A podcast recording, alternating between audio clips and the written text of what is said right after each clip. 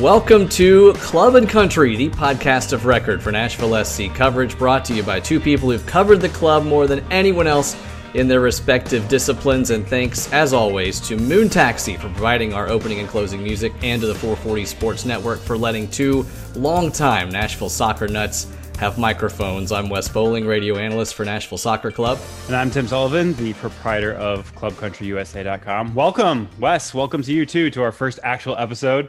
Uh, the preseason that barely was is nearly over. Uh, the boys in gold are one friendly away from their first match against FC Cincinnati. It'll all be here in the flap of Tucker Hume's wings. The flap of Tucker Hume's wings. I like it. That's a pretty slow flap though, right? Like he's pretty deliberate in his taunting. So it's gonna it's gonna seem like it should be fast, and yet it's gonna go a little slower than we expect. Yeah, you know, he's a man of many talents, a man of great height, and a man who, at the very least, is able to flap his wings at, at the pace that he wants to go at. Ah, the old boogeyman for FC Cincinnati getting referenced in the first minute of our first official, actual episode. It just feels good to be talking Nashville SC and FC Cincinnati. What doesn't feel as good, though, is that really there's not much that's transpired since we talked to you last. One friendly, but only two so far in preseason. And so tonight we're going to talk about what happens between now and kickoff on April 17th. And could the boys in gold have a golden, pun intended, as always on this podcast, opportunity to win a trophy in year two of their existence? We've got the answers. Plus, we got a ton of your questions after our pilot episode. And so we decided to make you guys our first ever guest. Tim, tons of questions coming our way. Yeah, I'm really excited for it. A lot of really good questions too. It's not about the volume, it's it's the quantity and the quality that I'm really looking forward to. And we want to be the thinking man's podcast, whether it's I'm thinking about tactics and formations or I'm thinking about what's in the beer fridge at the end of a workday. Uh, whatever you're. We got just about all that. We got just about all of it. we did. We did, including my favorite, the first number to be retired one of many questions that we'll be discussing here in just a few moments. But before we get into that, we are both men who like structure, we like predictability, we're like Gary Smith with his central midfielders and central defense. We like to set things up and understand what's coming.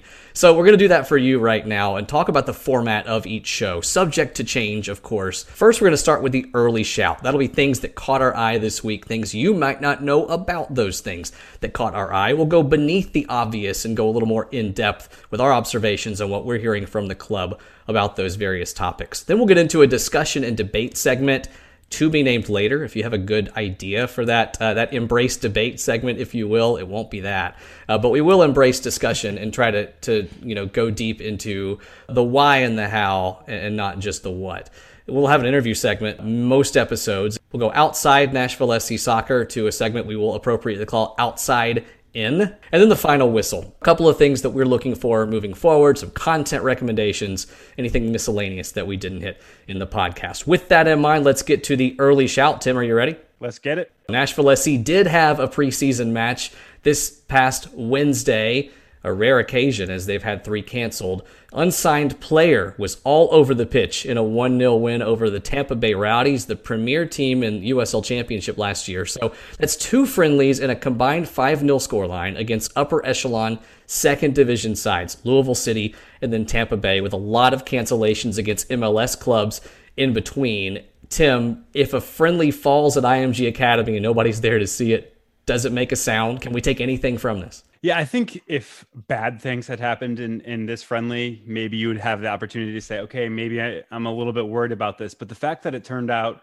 essentially as expected on the score line at least. I, I think I predicted a, a 1-1 draw just because you're going to see an MLS team kind of cycle through some of the depth as we saw in the first friendly against Louisville City and as we did see against the Tampa Bay Rowdies, but the team took care of business, got the 1-0 victory. So no, we aren't going to have any nuanced takes from a game that we didn't see, but certainly doing the expected is is important at this stage of preseason and it was good to see them get the job done without some key personnel Joe Willis, Jhonder Cádiz, Daniel Rio, CJ Sapong, Dom Badji, Abu Danladi. That doesn't even count the guys who were gone on international duty, like Alistair Johnston, Randall Leal, Anibal, Godoy.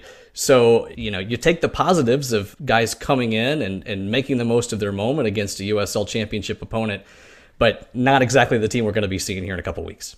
Yeah, but I do think that this is an opportunity to build some depth that, yes, you got last preseason, but over the course of last season, you really didn't build depth in the way you were expecting to. Uh, with 11 fewer regular season games than you expected, with no trip to the U.S. Open Cup. I wonder if we'll be revisiting that topic a little bit oh, later on maybe. in the show.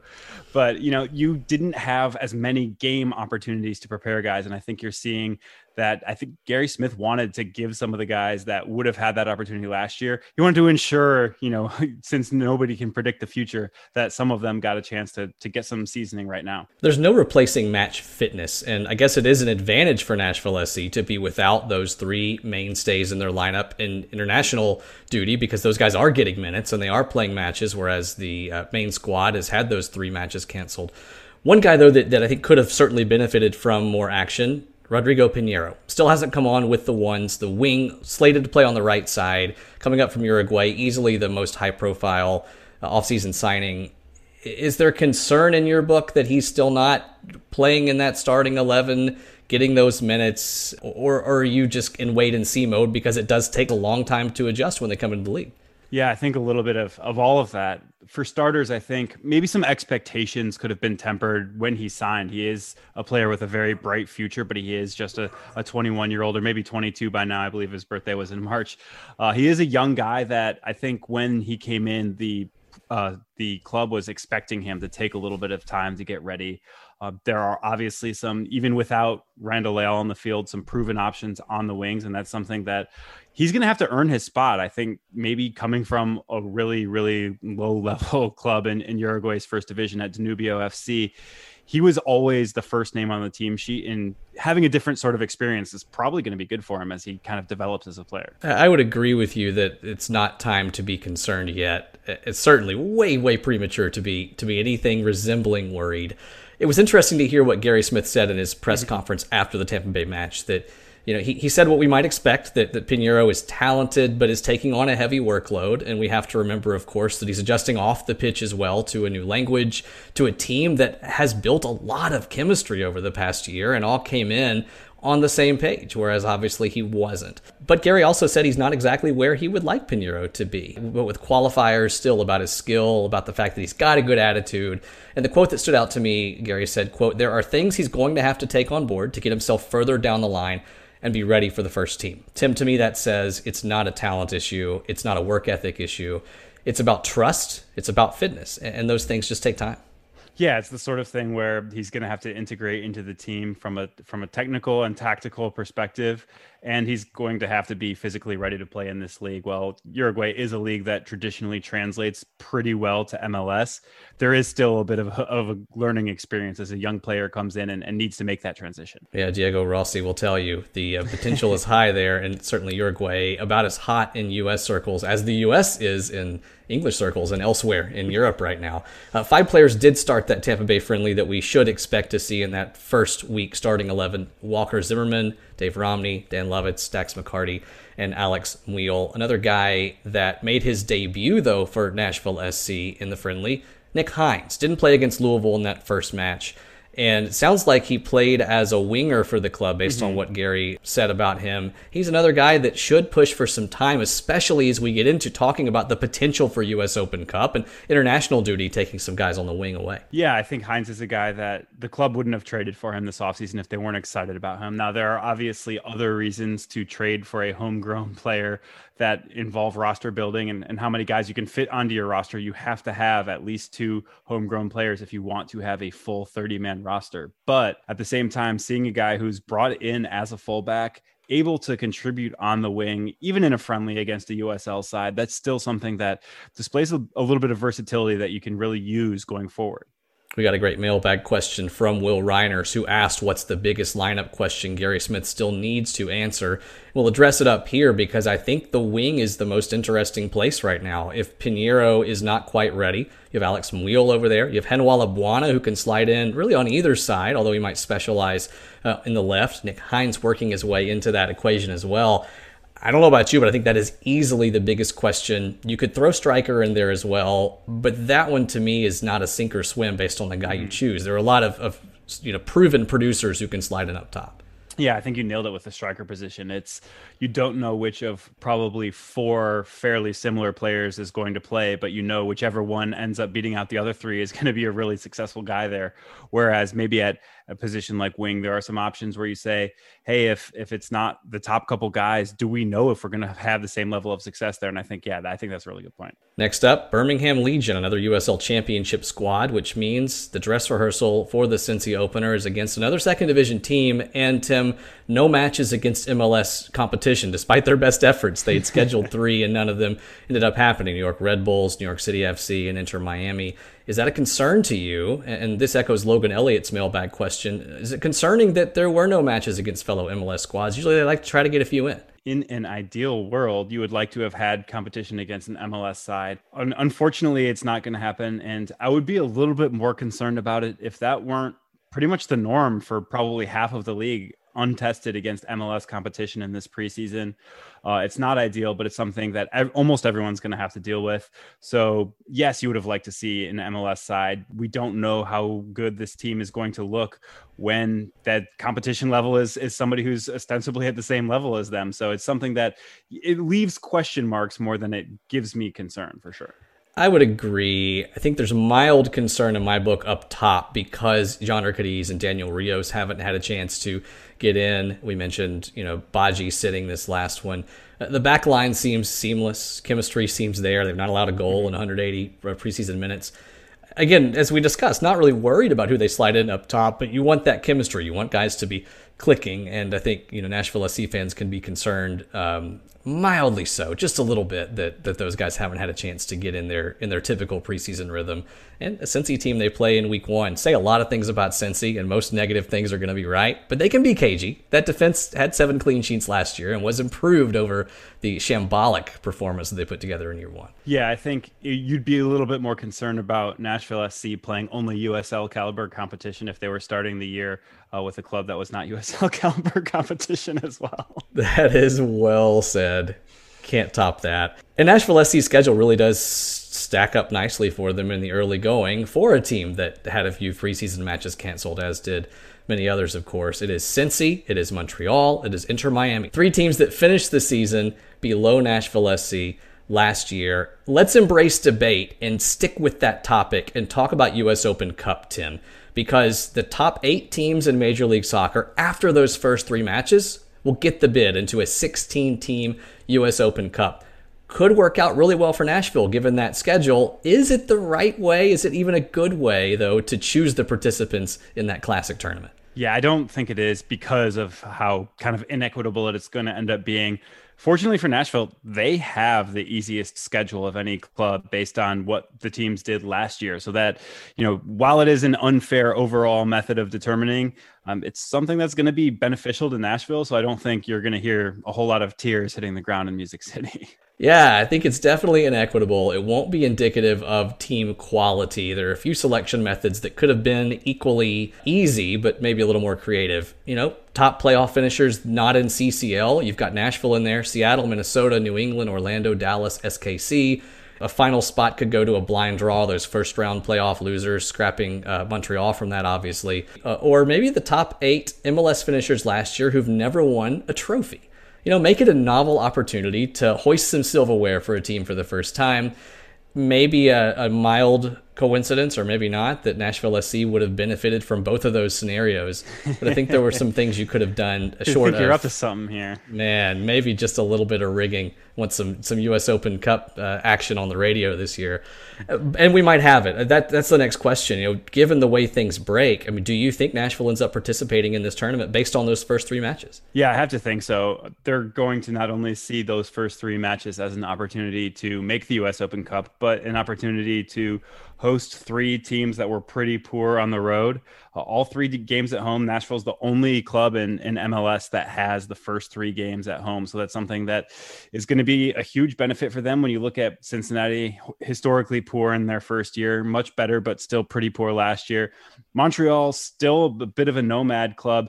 Miami performed pretty well, but couldn't convert a lot of the time last year. That's three teams that, if you're bringing them into Nissan Stadium, you feel pretty good about saying, hey, if we get seven points here, if we get you know nine points here, nine points is obviously a guarantee of, of making it into the U.S. Open Cup at that point. And I think it's not out of the realm of possibility that they do sweep all three of those games. Nashville's combined record against those first three opponents last year was 3 0 and 1 and the boys in gold after the restart lost just once in 10 matches against teams that were below them in the standings. So montreal a work in progress as you've said. Inter Miami who knows what they are except maybe wee britain there in, in south florida with, with ryan shawcross and kieran gibbs coming in and some others. It's it's going to be interesting to see, but I, I, certainly would agree that Nashville SC would be an odds-on favorite to be one of those eight squads and get off to a hot start. But then there's the question of, you know, would they be better off being in the US Open Cup or in an Olympic year? Oh, sorry, World Cup qualifying year, sore subject. Uh, mm-hmm. and Nations Cup and, and Nations League rather and Gold Cup and all those things going on, is it going to drain them to be in yet another competition? What do you think? I think if the United States had made the Olympics, I would have thought it better to not play in the US Open Cup because there's a really good chance that this team would have been spread pretty thin um, because, you know, the Olympic team is going to draw from what would otherwise be call ups to the senior national team. And then you have a guy like Walker Zimmerman, maybe even a guy like Dave Romney um, getting called into the Gold Cup, getting called into occasional World Cup qualifiers, maybe for the less strenuous games, at least per expectation. So that's something that, um, you know, since the United States has uh, one fewer competition than we were expecting to participate in this summer, I think you want to be in the Open Cup. You want to look at it as an opportunity to win this club's first hardware as a Major League Soccer team, and that's something that I know, you know, from the psychology of this club that we've had the opportunity to observe over the last you know three years and, and certainly for a year in, in major league soccer they will absolutely view it as you know however thin we're going to be spread we are out here to win this competition i don't doubt it and i think this team is set up for tournament play and we mm-hmm. saw that last year in the playoffs you know the, the win over inter miami was was academic in my book. They were clearly a better team. But then going up against squads that had more depth, more veteran presence, more talent, more experience in, in playoff matches in many cases, they held their own. They took Columbus to extra time. They beat Toronto, quote unquote, on the road up in Hartford, Connecticut. I think it is a golden opportunity to play for a trophy and to educate the supporter base. And also, there are a lot of quality, you know, 1B backups on this team. You know, will it be Muyl or Piñeiro? We don't know. Bwana, Hinds, guys who could work their way in. Top Brian Anunga, Matt LaGrassa, Taylor Washington. There are a lot of those guys who are going to be on the fringe of starting who need minutes and who are going to be hungry to prove that they belong in that starting 11 with Gary Smith. So I think between the motivation factor, between the the story of getting to win a trophy in your second year, and between the fact that Nashville's set up to be a, a strong tournament team the way they play, I absolutely think it's it's a benefit. The one potential downside is where would home matches be played? The Nissan Stadium relationship makes things a little tricky. They're not likely, I would think, to rent out Nissan Stadium for a home U.S. Open Cup match. They might have to get it done on the road unless they have some tentative deal worked out that if Nashville's in the final, uh, you know, maybe there's a chance they host. So then, you know, getting to indoctrinate the fans and, and build that enthusiasm might be just a little bit tougher if that's happening on the road. Nonetheless, our first debate, a shoddy one because I think we agreed on pretty much every point. U.S. Open Cup, a, a, good opportunity and something that, that Nashville should hope to be a part of. Anything else to add on that? Yeah, just you mentioned, you know, a guy like Taylor Washington, and you mentioned six or seven other guys who are yep. who are kind of the, the number twos at a lot of the roster positions. That's exactly the sort of guy that would have benefited from having a U.S. Open Cup last year. Didn't get that opportunity. Nashville wants to build depth from within by giving those guys minutes, and this is an opportunity if uh, the U.S. Open Cup does end up being something that they're able to participate in. And what a benefit toward the end of the year! I remember being on play-by-play for the Nashville match at New England, where Nashville did not have a forward in the lineup. There were there were no number nines. You could you could try to classify somebody if you wanted as a forward that's really more of an attacking mid, but basically there was not a striker on the team. Uh, you talk about that. You talk about going down to Houston matches where if you have developed that depth throughout the year, you feel much better about your chances of going into those environments when injuries have stripped you thin. When World Cup qualifying play is, is taking guys away, I think that depth is going to be crucial this year. Developing it early, early-ish in the season would be would be huge with U.S. Open Cup. All right, it's time for our first ever guest, yeah. and we have. So, you know what? We are so excited. We were we managed to book the 2006 Time Person of the Year you. and just like with that decision, this too could be construed as a bit of a cop out. But we wanted to save a really high quality guest, not that you guys aren't also extremely high quality, but a club connected guest for for next week for our upcoming episode to preview the season in match week. And we got so many questions and comments from you on Twitter at Club Country USA, at Tian's Wes Bowling. Send yours now for the next episode. That we thought we would take time to just dive in to what you want to know and bring your questions to the forefront. And we'll start with Jason Petty, head of the Assembly. How do you define realistic success for 2021? And I'll jump on this one because I think it's a it's a murky question. I think realistic success, if you looked two years ago at, at what year two looks like, it was maybe you squeak into the playoffs and you make it to the conference semifinals. And then Nashville did that in year one. so I think success looks like improving on last year's seventh place finish in the table. I think if you can solidify yourself as a playoff team and get in, not as the last team, I think making that U.S. Open Cup run and giving yourselves a shot at a trophy, even if you don't end up winning it, getting to the semifinals, getting to the final, beating MLS competition in U.S. Open Cup. And then I look at June and July for off field reasons. There's a five match homestand there, and it's against good competition for the most part if you win the majority of your matches in that five match homestand, when fans are hopefully able to be in at more than the 22,000 that we're at now, if we can do that safely, and you beat a Toronto FC, an Atlanta, a Chicago, a Philadelphia Union supporter shield winners from a year ago, I think taking a majority of matches in that homestand and improving on last year's finish, Tim, I think that's success for me. What about you? Yeah, I think, you know, all those on field things are, are very important. They're clearly more important than anything that can happen off the field. But I think a measure of success has to come from capturing the hearts and minds of the Nashville community. And, and that's one way to do it is when you have that many home games in a row that you can kind of build momentum going forward between uh, the fans and the community throughout Nashville and kind of say, hey, we're more than just another team in town. We are a team that represents this town. And I think getting people behind this club is is maybe something that hasn't happened quite as quickly as everyone would have wanted. And of course, uh, there are a ton of reasons for that last year with the pandemic, uh, not least among them. But it's going to be something where if the club can not only find the sort of success that you mentioned on the field, I think you hit all the benchmarks for success that I would agree with. But if they can turn that into off field success as well, that'd be huge. What would be the odds, if I'm putting you on the spot? What are your odds that Nashville SC makes the playoffs this year? Uh, very high. I would, I well over fifty percent. I know the national zeitgeist is not quite as high on this club, despite finishing in, a, in what would have been a playoff spot last year, even in this year's table. But I would, I would put it at probably sixty five percent. If other teams beat Nashville for that spot, it's going to be because of injuries or because somebody emerges that we didn't expect to emerge. Chicago Fire finds a defense in the last 15 minutes of matches. Inter Miami puts it together. Atlanta experiences a resurgence. I think competition's tough, but I, I would tend to agree the odds are with it rather than against it.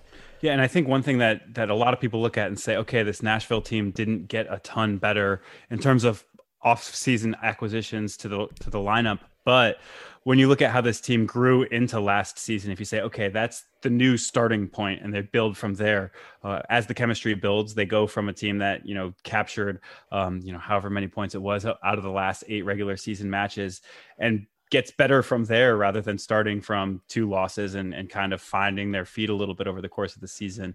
You can see a lot more growth that maybe doesn't turn them into, uh, you know, the 2017 Atlanta United team that's wowing everybody and, and lighting up the pitch, but they're going to win a whole lot of soccer games. I see chemistry building in and building in a predictable, stable way rather than yeah. trying to revolutionize something that didn't need recreating. Mm-hmm. I agree. Important question from Tin Gunner. It's not really an important question, but he's a Gunners fan, and so I will um, I will indulge him early on. With the addition of Tempo as mascot, is the official nickname of Nashville SC now the soccer coyotes. And Jerry responds, maybe Yotes to be hip. What do you think? Yes, that's right. the Yotes. I'm with I'm with Jerry. Go with the abbrev for sure. The Yotes. Yeah, some folks in Phoenix, Arizona might have some issues, but they only have fans show up at their hockey games anyway. So the Yotes it is. All right, we'll work that into some uh, some broadcasts this year on the radio side. Be sure to listen. 94.9 FM, shameless plug. All right, moving on to John Obenreich, whose last name I probably butchered, and I apologize, John got your first name right though. Given the depth that Nashville SC has put together, he says, I'm really interested what happens at training. What are they working on? And how does a player earn a starting spot? And I think that taps back into that question of chemistry. This is a group that consensus basically holds that they did a lot less fitness work in the first couple weeks of training than they usually have to because guys came in in shape. They worked out together a lot in the off season. Walker Zimmerman spoke up on the Call Up, great MLS podcast, said they mostly arrived in great shape and can focus more on the tactical work. So I think early on, Tim, they've not been having to do the fitness work. They've been able to to drill themselves to to make sure that that they're ready to go tactically. And, and how do you earn a spot? I think with Gary Smith, as with any manager, but especially with Gary Smith, it's about earning his trust.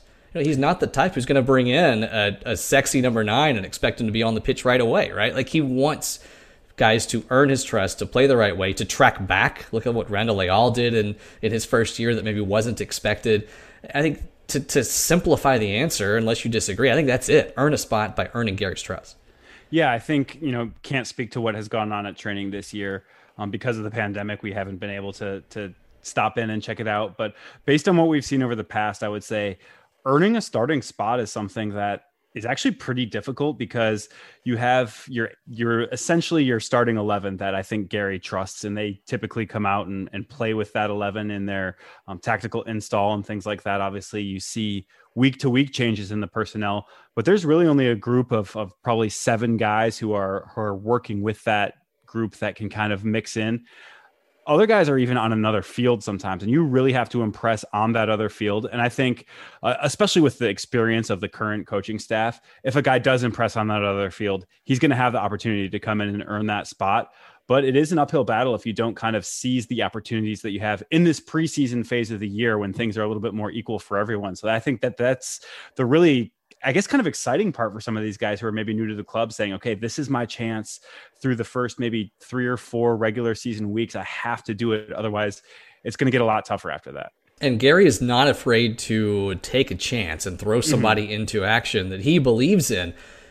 See Alan Winn against Atlanta yeah, last year in match yep. one. He's also not afraid to put somebody out on that field and leave him there if they get in the doghouse or, or don't fulfill on field responsibility and miss opportunities. See Alan Winn last year when he, he missed a, a clear cut opportunity and we barely heard from him again last year. So it will be interesting to see which players emerge and maybe which fizzle uh, this year. Every team seems to have a few a few of each. Uh, Chris Hull says, "I love that many of our team members are international players for their home countries, but what impact will it have on the team when Leal, Godoy, Zimmerman, maybe even Lovitz and Willis leave at the same time for international competition this summer? It's the question, really, Tim, that Nashville SC is asking and that everybody's asking about their teams. Yeah, first, I want to give a shout out to Chris. I believe Extra Time on Thursday called him a, a rapidly emerging legend because he's uh, he's so good with the mailbag questions. Hope keep that up with us too, Chris. Uh, really appreciate it, man. But yeah, I think that that's something that Gary Smith knows is a possibility. That's why you bring in maybe a guy like uh, Alex Muyl, who is a very, very good MLS player. He's not most likely getting called up to the United States men's national team. He can step in and play a role when Randall Leal is unavailable. That's why you bring in a guy like Robert Castellanos. He's not getting called in to the United States. He's certainly not getting called into Mexico, which I think has an even stronger uh, team at this point, unfortunately. So you have the depth that is at a level that can compete and can succeed in MLS probably not replacing Walker Zimmerman like for like and saying, okay, cool, we're getting the exact same level of performance as we would have if the defensive player of the year wasn't out competing in the Gold Cup or what have you. But you certainly have a guy that you can plug in that again you know i think the theme of this section is going to be trust. Gary smith feels that he can trust all the guys that he has. And that's something that um, even if you get a slight decrease in level of performance from a guy like walker zimmerman or from a guy like dan lovitz i don't think they're going to really lose a ton of sleep plugging jack maher in for zimmerman plugging a guy like taylor washington in for lovitz. Fun question from John Mueller. With your and Tim's intimate knowledge of this team, could you do some high school style superlatives, what are some of the best unknown or untold stories about this group of players? And finally, are you counting down until the first game at Pedal Tavern Stadium? No comment on that last one. I think a Pedal Tavern would be very dangerous to have near a lazy river. Inside joke with the has been sports folks there. I'll give a couple of, of superlatives that stand out to me. Best right hook goes to Mr. Gary Smith believe it or not, he is an avid boxer in his spare time, has a punching bag, and loves to box as part of his workout regimen. And I asked him one time, Do you especially enjoy hitting the punching bag after a loss? He said, You have no idea.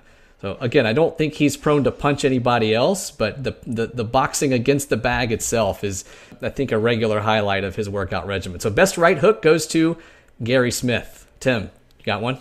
Yeah, uh, I think it's not exactly a high school award. At least I would hope my, most high school yearbooks don't give out the award. Well, but same Mr. for Mom, same for best right hook, by the way. I don't think that's fair enough. The, the Mr. Mom award has to go to Dax McCarty. I think everybody's well aware that he and his wife have a young son, Callum, who's who is adorable on all social media.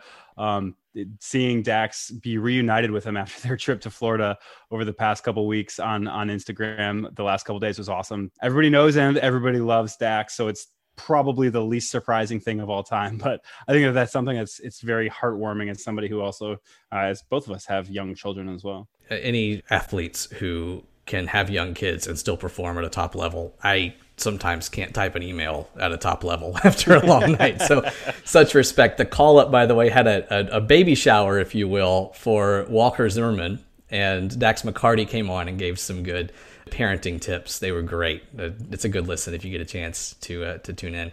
Uh, I'll say best behind the scenes leader goes to Anibal Godoy. He's part of an inner circle of players who have Gary's ear, and, you hear about Dax McCarty and Joe Willis.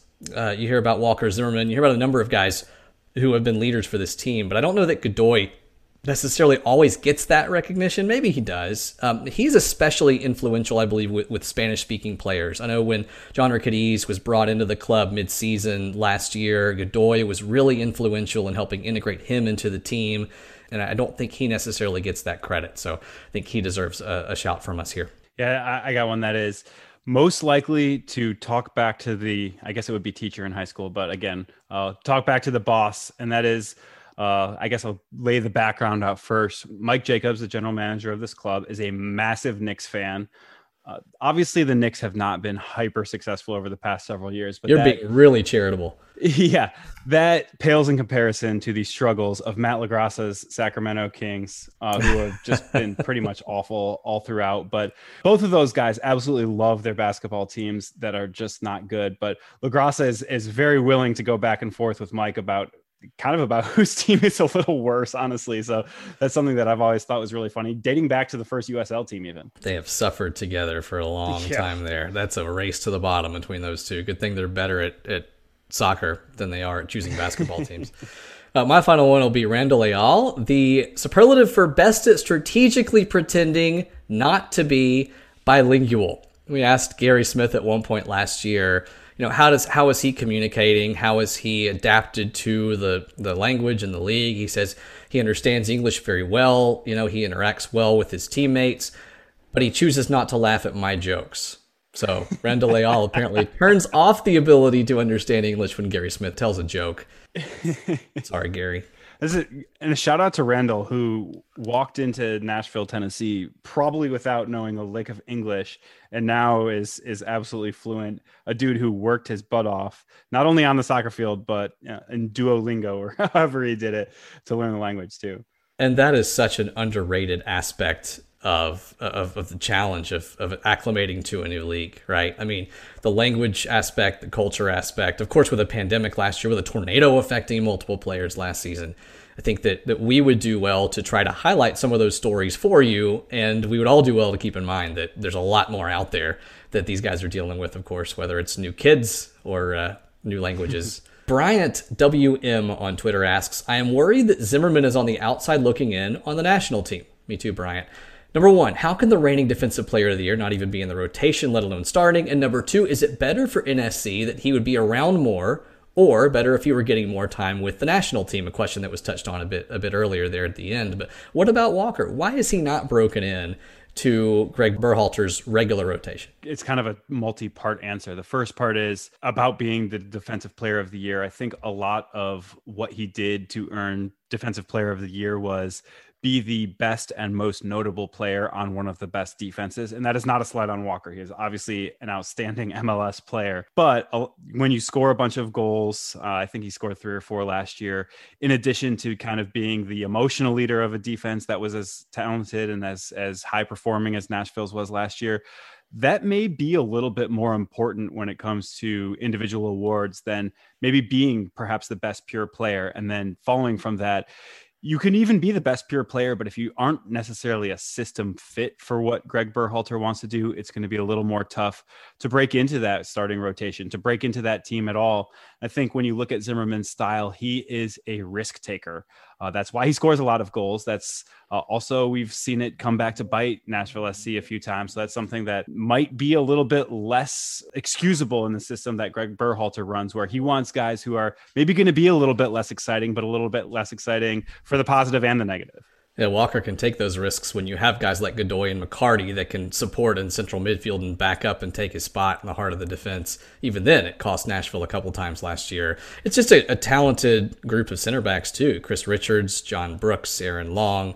You know, it's it's guys that you know, it's it's not like Walker's sitting behind USL Championship players here. There's some good guys with European pedigree that uh, are getting getting the shots. Yeah, and I think when you look at the guy who is a, a, a, first team lock if he's available is John Anthony Brooks, and who is a good complement to him? Who is a good complement to his style? Even within Major League Soccer, you look at Aaron Long and say, okay, this is a guy whose skill set is a little bit more complementary to Brooks, whereas Walker might not be that same sort of guy. He is kind of the more rangy, athletic, running sort of guy. But if he's running forward and, and Brooks is not the fleetest of foot, you are opening yourself up to some risks that maybe a guy like Long doesn't open up if you have Brooks as your number one guy. With that said, we will see Walker Zimmerman get some chances with the national team this year, just given the sheer volume of matches with Nations League, with Gold Cup, with World Cup qualifying. It would be shocking to not see him in the mix at some point, and maybe he has a chance to, to work his way into the, uh, the regular starting 11. Super Duper Wyatt asks, with the surprising success of last year, at least I'll, I'll annotate that and say at least externally, this club was not surprised by their success. But with surprises last year, with some great players that we have staying with the club, do you think Nashville has a good stance for the next couple of years? Also, with just last year, who do you think would be the first retired number? I'm going to go back before last year to the number three of Ropapa Mensah, of course, but it would only hang in the Ring of Honor after the 75th minute in honor of Nashville Super Sub with a couple of legendary goals for the club at the USL Championship level. If you're retiring a number based on last year alone, boy, I, I mean, I think Walker's your guy. Defender of the year, cornerstone of, of what you did best as a club, scored a few goals. I don't think you can go anywhere other than Zimmerman. Plus, the number is not one that is necessarily going to be in high demand. Guys like those one to eleven numbers a lot of the time. That so that's not going to be something that they re- really regret. Which I guess, kind of following from that, I'm not a huge fan of retiring numbers for that reason. If a guy comes along and wants to play with the number three, but we retired it um, because somebody played with it earlier and had an outstanding career, the value in in not giving somebody that number for so you can hang it in the rafters is just not high enough to me. so uh, obviously we're going deep into hypotheticals, way down that rabbit hole. But yeah, it's it's always been something that um, you know I don't want the Chicago Bulls to retire Michael Jordan's number. It'd be cool to have somebody have the opportunity to say I want to grow up and wear the number 23 for the Chicago Bulls. And maybe this is all my uh, take on it coming from a college sports perspective where you can sell recruits on saying, "Hey, come wear the number one wide receiver jersey uh, at Michigan, come wear the number sixteen quarterback jersey at Tennessee." Whatever. Yeah. whatever hey, don't you don't bring Peyton into this. You retire that sixteen, you hang forever. Every other player in the world, though, I agree with. But you. it, but it can be a selling point in your recruitment, and I always sure. have thought that that that the value of that of saying like we are a place that you can be that next guy and you can wear that number is is always something that's that's spoken to me more than saying, ah, let's let's write it on the side of the stadium instead. Sure. Put names in the Ring of Honor. Don't mm-hmm. necessarily put jersey numbers. I can get on board with that. Uh, the first part of his question leads in a little bit to to John Mueller's question, so we'll we'll hit on both of those at the same time. He says the biggest thing for me is in Gary Smith, Mike Jacobs, we trust player acquisition, use of assets. What will they always mean?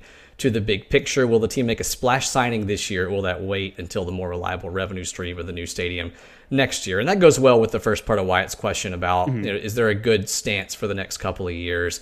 I think this club is always going to be stable, steady. They are a growth stock that you want to hold on to for 20 years, not one that you're going to, the bubble's going to burst in two.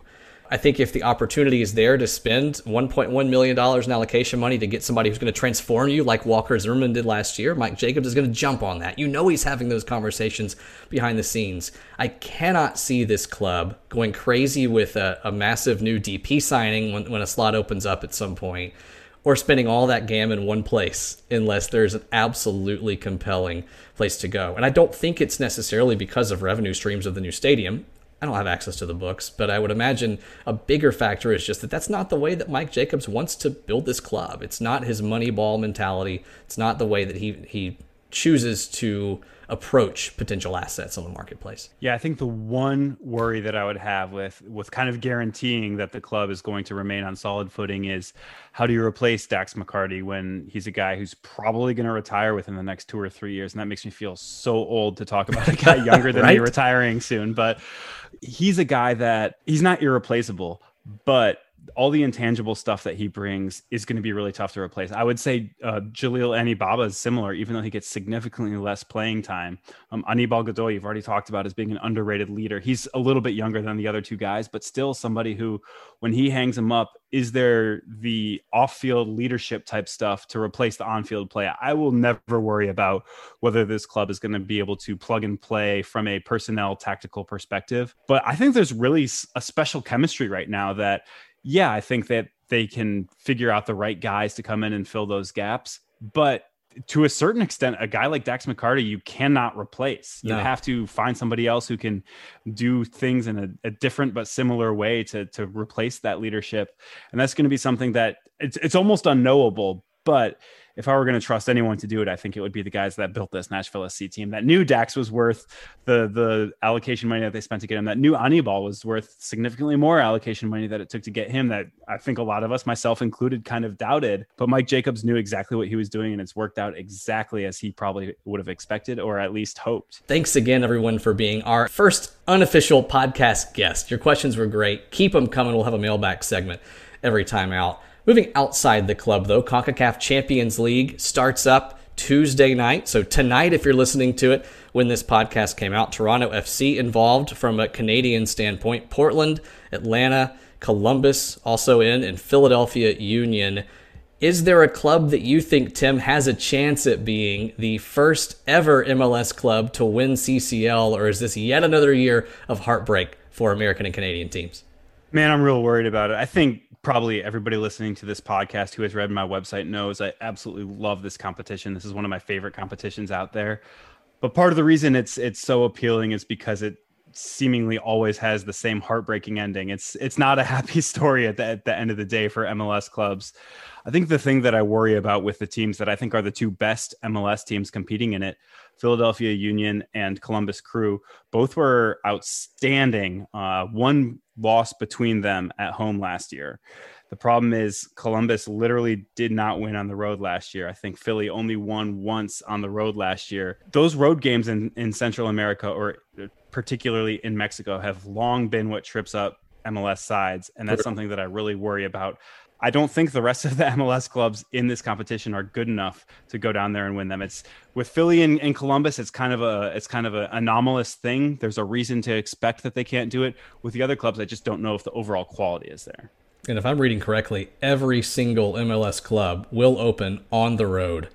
And Philadelphia going to Saprissa, there's a team going to San Pedro Sula. That's uh, Portland going to Honduras. Famous, famous San Pedro Sula, the the tripping point for not only MLS teams but the U.S. men's national team at times as well. It is absolutely a brutal place to go and, and try to, to take away three points or or get yourself started well in an aggregate. It starts Tuesday night. I'll be tweeting about it. Sounds like Tim's going to be watching and tweeting too. Join us. Let us know what you think. CCL, it'll be on Fox Sports 1. And now getting to a darker note as we start to close things out. The U.S. under 23 men's national team failed to qualify for the Olympics yet again. Disappointing for U.S. fans, disappointing for the growth of the game as casual fans could have gotten into a, a talented group of American youngsters playing in Tokyo. Ultimately, Tim, is this a big deal? Yeah, I think a lot of the discourse since last Sunday has been about that the Olympics aren't that big of a factor in terms of building a successful senior national team. And that's true. But I don't think that that's what makes missing on the Olympics a big deal. I think what makes missing on the Olympics a big deal is that the United States doesn't have an opportunity to change the narrative in the eyes of the average American sports fan who's far more likely to watch the Olympics than they are to watch the Gold Cup, far more likely to watch the Olympics than they are to watch probably the World Cup. It's a situation where you can take the perception of American soccer and and instead of the average American fan as they will do now saying oh it's a soccer competition therefore the United States isn't in it. Uh, and, and instead saying hey here's a chance to at least watch them a couple times or at least know that they're in it if you don't want to wake up at 4:30 to to catch those Tokyo kickoff times. I think that's where you, it really hurts and how much does that affect things in the long run? I don't know, but I think it is certainly a missed opportunity, especially ahead of the 2022 World Cup and even more ahead of that 2026 World Cup that is going to be in the United States along with Canada and Mexico. You really could have built a fan base to be prepped and primed and ready to see an American team make a run. And now uh, it's not going to, it's not going to totally doom that that effort to really capture the hearts and minds of the American public, but it really prevents it from starting with a little bit more of a head start. I agree. And to create a self sustaining system of success and alliteration, apparently. Yeah, wow, that whoa. was a lot of a lot of S's. You've got to do a couple things, right? You've got to have the technical systems in place and, and the training ability, the coaching prowess. You've got to have seeds of inspiration as well. And I think the Olympics served to to seed the 8, 9, 10, 11 year olds out there to to stick with the game, to become the next Daryl Dike as if he was probably going to be let go by his club to play in the Olympics. I think it's a it's a big loss for fans, and it denies a talented generation with a chance at global supremacy. But there's no way it stunts your growth as badly as Couva Trinidad did uh, mm-hmm. nearly four years ago now. Uh, moving on then to the final whistle, final thoughts, things we're looking for this week, maybe some content recommendations. And we had a request, Tim, I believe, from a, uh, a follower of the podcast. Yeah, John John Mueller said he was really excited that we had an explicit tag on Spotify. So I will say one curse word uh, to, to, keep him happy.